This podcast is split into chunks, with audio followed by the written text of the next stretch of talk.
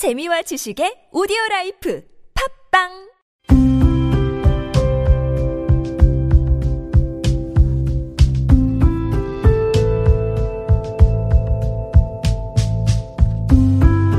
칼럼을 읽어드립니다.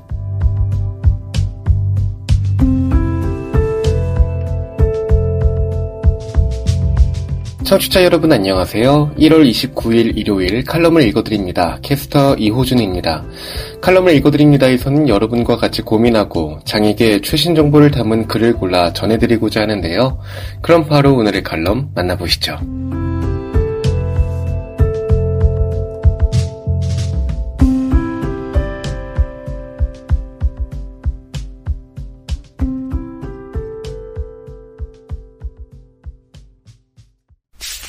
비마이너, 접근성, 구색 맞추기를 넘어 칼럼, 안희재의 말 많은 경계인 대학원에서 휴학을 한 나는 작년에 여러 영화제를 돌며 여유를 만끽했다. 하지만 어떤 영화를 보든 장애인 접근성이 마음에 걸렸다. 극장 자체가 사방이 모두 계단뿐인 곳도 많았고 barrier free 영화 섹션은 따로 있거나 아예 찾아보기 힘들기도 했다. 접근성이 추가적인 예산을 요청하며 이에 대한 지원이 매우 적은 지금으로서는 한편 이해되는 측면도 존재하는 게 사실이다. 많은 개선이 필요하다. 그러던 중 한 영화제에서 제작 과정 처음부터 장애인 접근성을 고려한 영화를 여러 편 발견했다. 아무래도 내가 접근성 담당으로 실험 다큐멘터리 귀귀 퀴퀴의 제작 과정에 처음부터 참여를 했고 이 작품이 상영되던 영화제였기에 다른 작품들도 더 눈에 들어왔던 것 같다. 그리고 나는 여기서 장애인 접근성이 그 자체로 미적 체험이나 미적 실천의 일부가 아니라 구색 맞추기에 가깝게 소비되는 모습을 목격할 수 있었다. 이는 내가 작업에 참여하면서 가장 피하려고 했던 것이었다. 그럼에도 해결하지 못한 많은 문제는 글로 남겨두었다. 나는 이전부터 베리어풀이라는 단어보다는 접근성을, 특히 문화예술의 영역에서는 감각 번역이라는 단어를 의도적으로 사용해왔다. 그 이유는 우선 대학 안에서 장애 인권 활동을 하면서 만난 베리어풀이라는 단어가 종종 접근성을 순화한 표현처럼 느껴졌기 때문이다. 물론 많은 이들이 베리어풀이라는 말과 함께 활동하고 현실에 개입하고자 노력하기도 한다는 것을 잘 알고 있다. 나 또한 그 중 하나였기 때문이다. 그럼에도 접근성보다 베리어 프리가 더 많은 지지를 더 쉽게 얻을 수 있는 배경에 영어로 포장한 말이 가져오는 기묘한 탈정치화가 있다는 사실을 외면할 수는 없다. 난 공연예술에서든 영상매체에서든 문화예술 접근성을 확보하는 운동이 이동권과 탈시설 운동만큼이나 급진적으로 지금 사회의 근간에 문제를 제기한다고 생각한다. 이것은 단지 작품에 대한 접근성을 넘어 문화예술계라는 특정한 네트워크 혹은 공간에 장애인이 진입할 수 있는지의 여부를 이야기하는 것이기 때문이다. 그리고 접근성은 이들을 자연스럽게 한 층위로 묶어낸다. 착하고 온건한 대외 활동으로 받아들여질 수 있는 barrier free와 그렇지 않은 접근성이라는 구분에 태클을 걸고 싶었다. 문영민과 김원영은 시청각장애인의 문화예술 접근성 연구, 공연예술 접근성을 중심으로 라는 글에서 동등한 예술적 체험이 문화예술적 접근성의 가장 완성된 형태라고 말하며 이를 미적 체험의 접근성이라고 개념화한다. 단지 어떤 접근성 옵션이 사용되었느냐 아니냐를 넘어서 시각과 청각을 통해 한 작품을 관람하는 사람과 시각 혹은 청각만을 통해 같은 작품을 관람하는 사람이 동등한 미적 체험을 할 수 있느냐가 중요하다는 뜻이다. 내가 감각 번역이라는 단어를 사용하는 이유는 장애인 접근성이 화면 해설이나 폐쇄 자막을 이미 만들어진 작품에 단지 보조 수단 정도로 사후 삽입하는 것으로는 동등한 체험을 제공하지 못한다고 생각하기 때문이다. 그것은 제작 과정 처음부터 끝까지 필요하다면 일부분 연출에 개입하면서까지 시도해야 하는 작업이다. 그리고 이처럼 시각을 청각으로 혹은 청각을 시각으로 옮기는 과정에 영어와 한국어 사이의 번역과 마찬가지로 왜곡이나 손실이 존재할 수 있지만 그럼에도 우리는 더 나은 번역을 위해 노력해야 한다는 의미에서 감각 번역이라는 단어를 사용한다. 즉, 감각 번역은 미적 체험의 접근성으로 나아가는 과정 혹은 실천이다. 그리고 무엇보다도 이는 미적인 실천이어야 한다.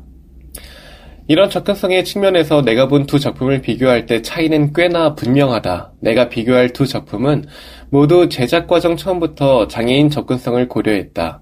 우선 우재형 감독의 양림동 소녀의 경우 감독이 자신의 어머니가 그린 그림과 그가 나눠준 이야기로 만든 다큐멘터리다. 기본적으로 사용된 한국어 자막이나 그림에서 느껴지는 부드러운 분위기와 호응하는 피아노 배경음악이나 그림을 하나하나 설명하는 어머니의 음성으로 화면 해설을 대체하는 것은 접근성을 위적 실천의 일부로 통합하려는 시도로 보였다. 반면 김남석 감독의 코끼리 뒷다리 더듬기의 경우 여전히 다소 물음표로 남는 지점이 많다. 우선 와차피디아에 올라온 해당 작품의 기본 정보는 다음과 같다. 영화 촬영장에 카메라가 부서졌다. 시각장애인 우현은 청각장애인 친구 하얀과 함께 도망친 범인을 찾아 나선다. 장애인 영화 접근권과 barrier free 영화에 대한 인식 개선을 위해서 기획 단계에서부터 barrier free 영화로 준비 및 촬영, 최종 완성된 영화다. 어떻게 이 영화를 만들게 되었냐는 사회자의 질문에 대한 김 감독의 대답에는 사회 공헌을 하고 싶었다라는 내용이 포함되어 있었는데 좀 이상한 이야기다. barrier free 영화는 장애인이 감상할 수 있도록 만든 영화지 사회 공헌이나 비장애인의 인식 개선을 위한 영화가 아니기 때문이다. 무엇보다도 barrier free 영화를 만들면서 관객으로 비장애인을 먼저 상정하는 것은 상당히 기이한 일이다.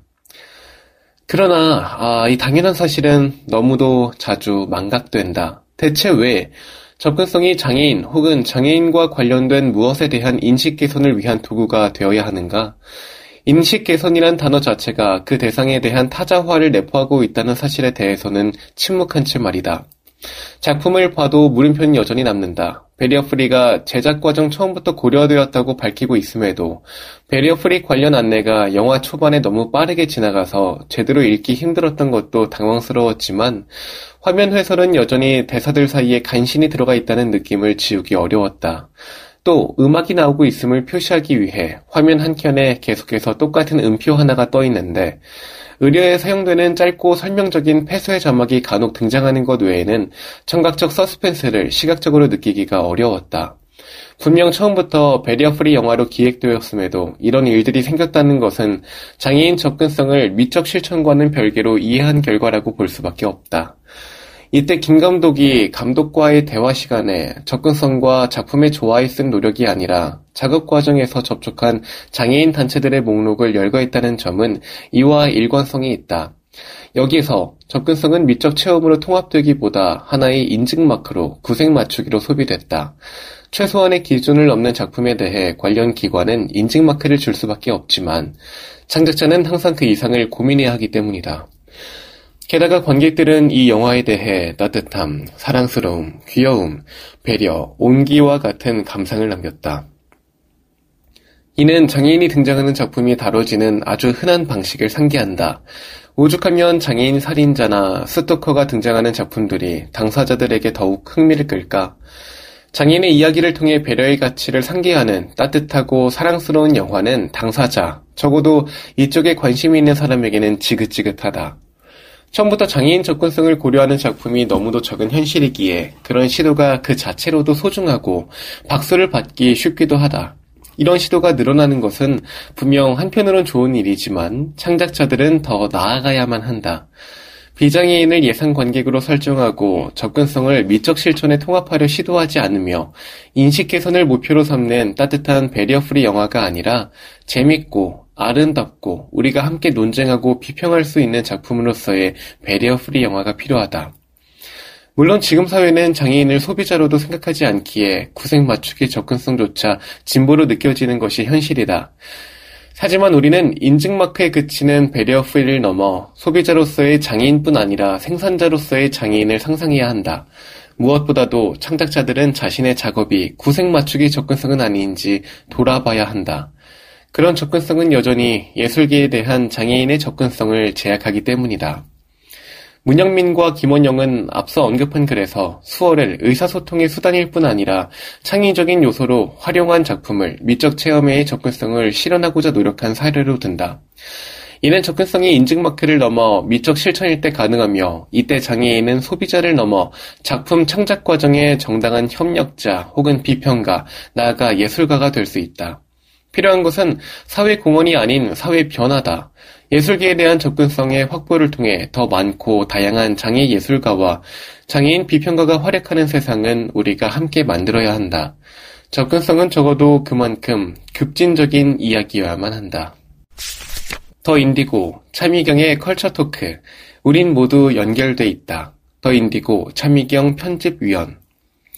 줄리는 호텔 room maid로 일하며 혼자서 아이들을 키우는 싱글맘이다. 두 아이를 돌봐야 하는 육아만으로도 매일이 힘겨운데 양육비를 주지 않는 전 남편 때문에 생계도 늘 아슬아슬하다. 게다가 대규모 철도 파업으로 날마다 출퇴근은 그야말로 전쟁이다. 영화 풀타임 2022 이야기다. 교통이라도 원활해야 그녀의 멀고 먼 장거리 출퇴근이 그나마 좀 수월하련만 대규모 교통 파업으로 그녀가 겪어야 하는 피해가 이만저만이 아니다. 꼭두 새벽마다 곤히 자는 아이들을 억지로 깨워 이웃 할머니 집에 맡기고 몇 대 운행되지 않는 기차를 타기 위해 캄캄한 새벽부터 숨 넘어가도록 달려야만 한다. 퇴근 역시 필사적이긴 마찬가지. 때론 차가 끊겨 집에 돌아갈 수 없는 눈앞이 캄캄한 상황이 발생하기도 한다. 엄마 없이 보내야만 하는 아이들을 생각하면 생지옥이 따로 없다. 기차를 놓치지 않으려고, 지각하지 않으려고, 맡겨놓은 아이들을 제 시간에 찾으려고, 구직의 기회를 놓치지 않으려고, 영화 내내 달리고 달리고 또 달리는 그녀의 모습을 바라보는 것만으로도 관객은 덩달아 숨이 가쁘다. 철도 노동자들의 파업이 줄리 같은 가난한 한 개인, 또 다른 노동자의 심각한 희생을 야기하는 서글픈 상황을 영화는 섬세하게 그리지만, 줄리는 그런 상황을 결코 불평하거나 비난하지 않는다. 줄리는 그렇게 힘든 상황으로 내모는 것은 철도 노조의 파업이 아니라 철도 노조가 파업할 수밖에 없도록 내몬 불합리한 노동 환경과 시스템이다. 그러므로 줄리는 애꿎은 대상을 향해 불필요한 징후를 느낄 필요가 없는 것이다. 나는 1955년 파리에서 파업 기간 동안 파리의 시내와 시외에 살았던 사람들이 위대한 연대를 보여주던 모습에 깊은 인상을 받았다. 그들은 걷고 히치하이킹하고 서로를 돕는 등 도시 환경에서 다르게 기능하는 방식들을 찾아냈다. 나는 일상의 투쟁과 위대한 연대가 뒤섞인 이런 분위기를 보여주고 싶었다. 우연히도 내가 시나리오를 쓰는 동안 노란 조끼 시위가 시작되었다. 영화 풀타임을 감독한 에리크 그라벨 감독은 이렇게 인터뷰한 바 있다. 그러면서 그는 나는 개인과 집단의 투쟁이 나란히 진행되기를 바랐고 그 과정에서 점차 서로가 연결되어 있다는 것을 관객들이 깨닫길 바란다고 했다.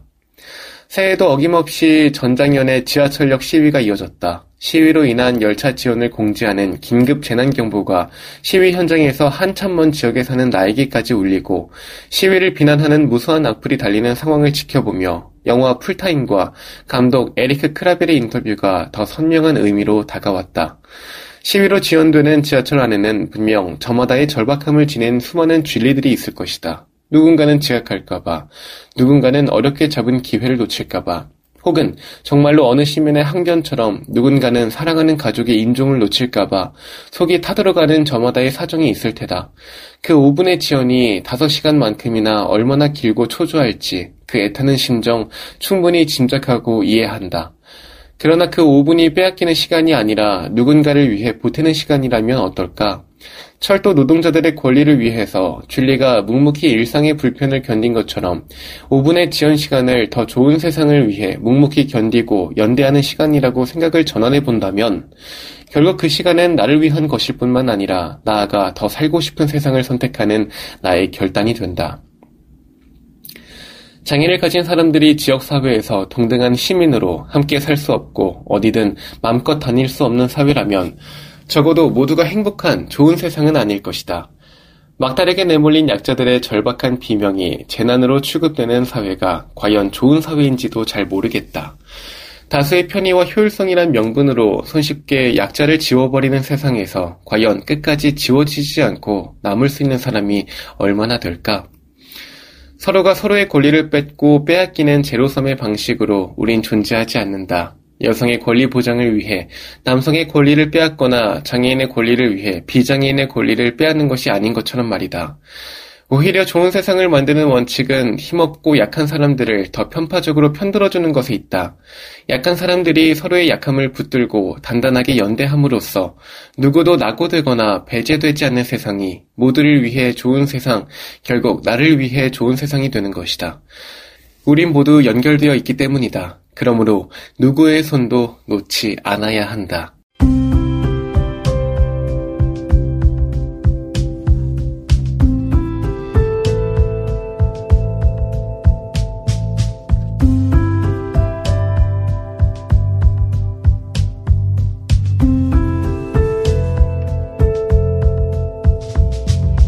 1월 29일 일요일 칼럼을 읽어드립니다. 오늘 준비한 소식은 여기까지입니다. 지금까지 제작의 이창훈, 진행의 이호준이었습니다.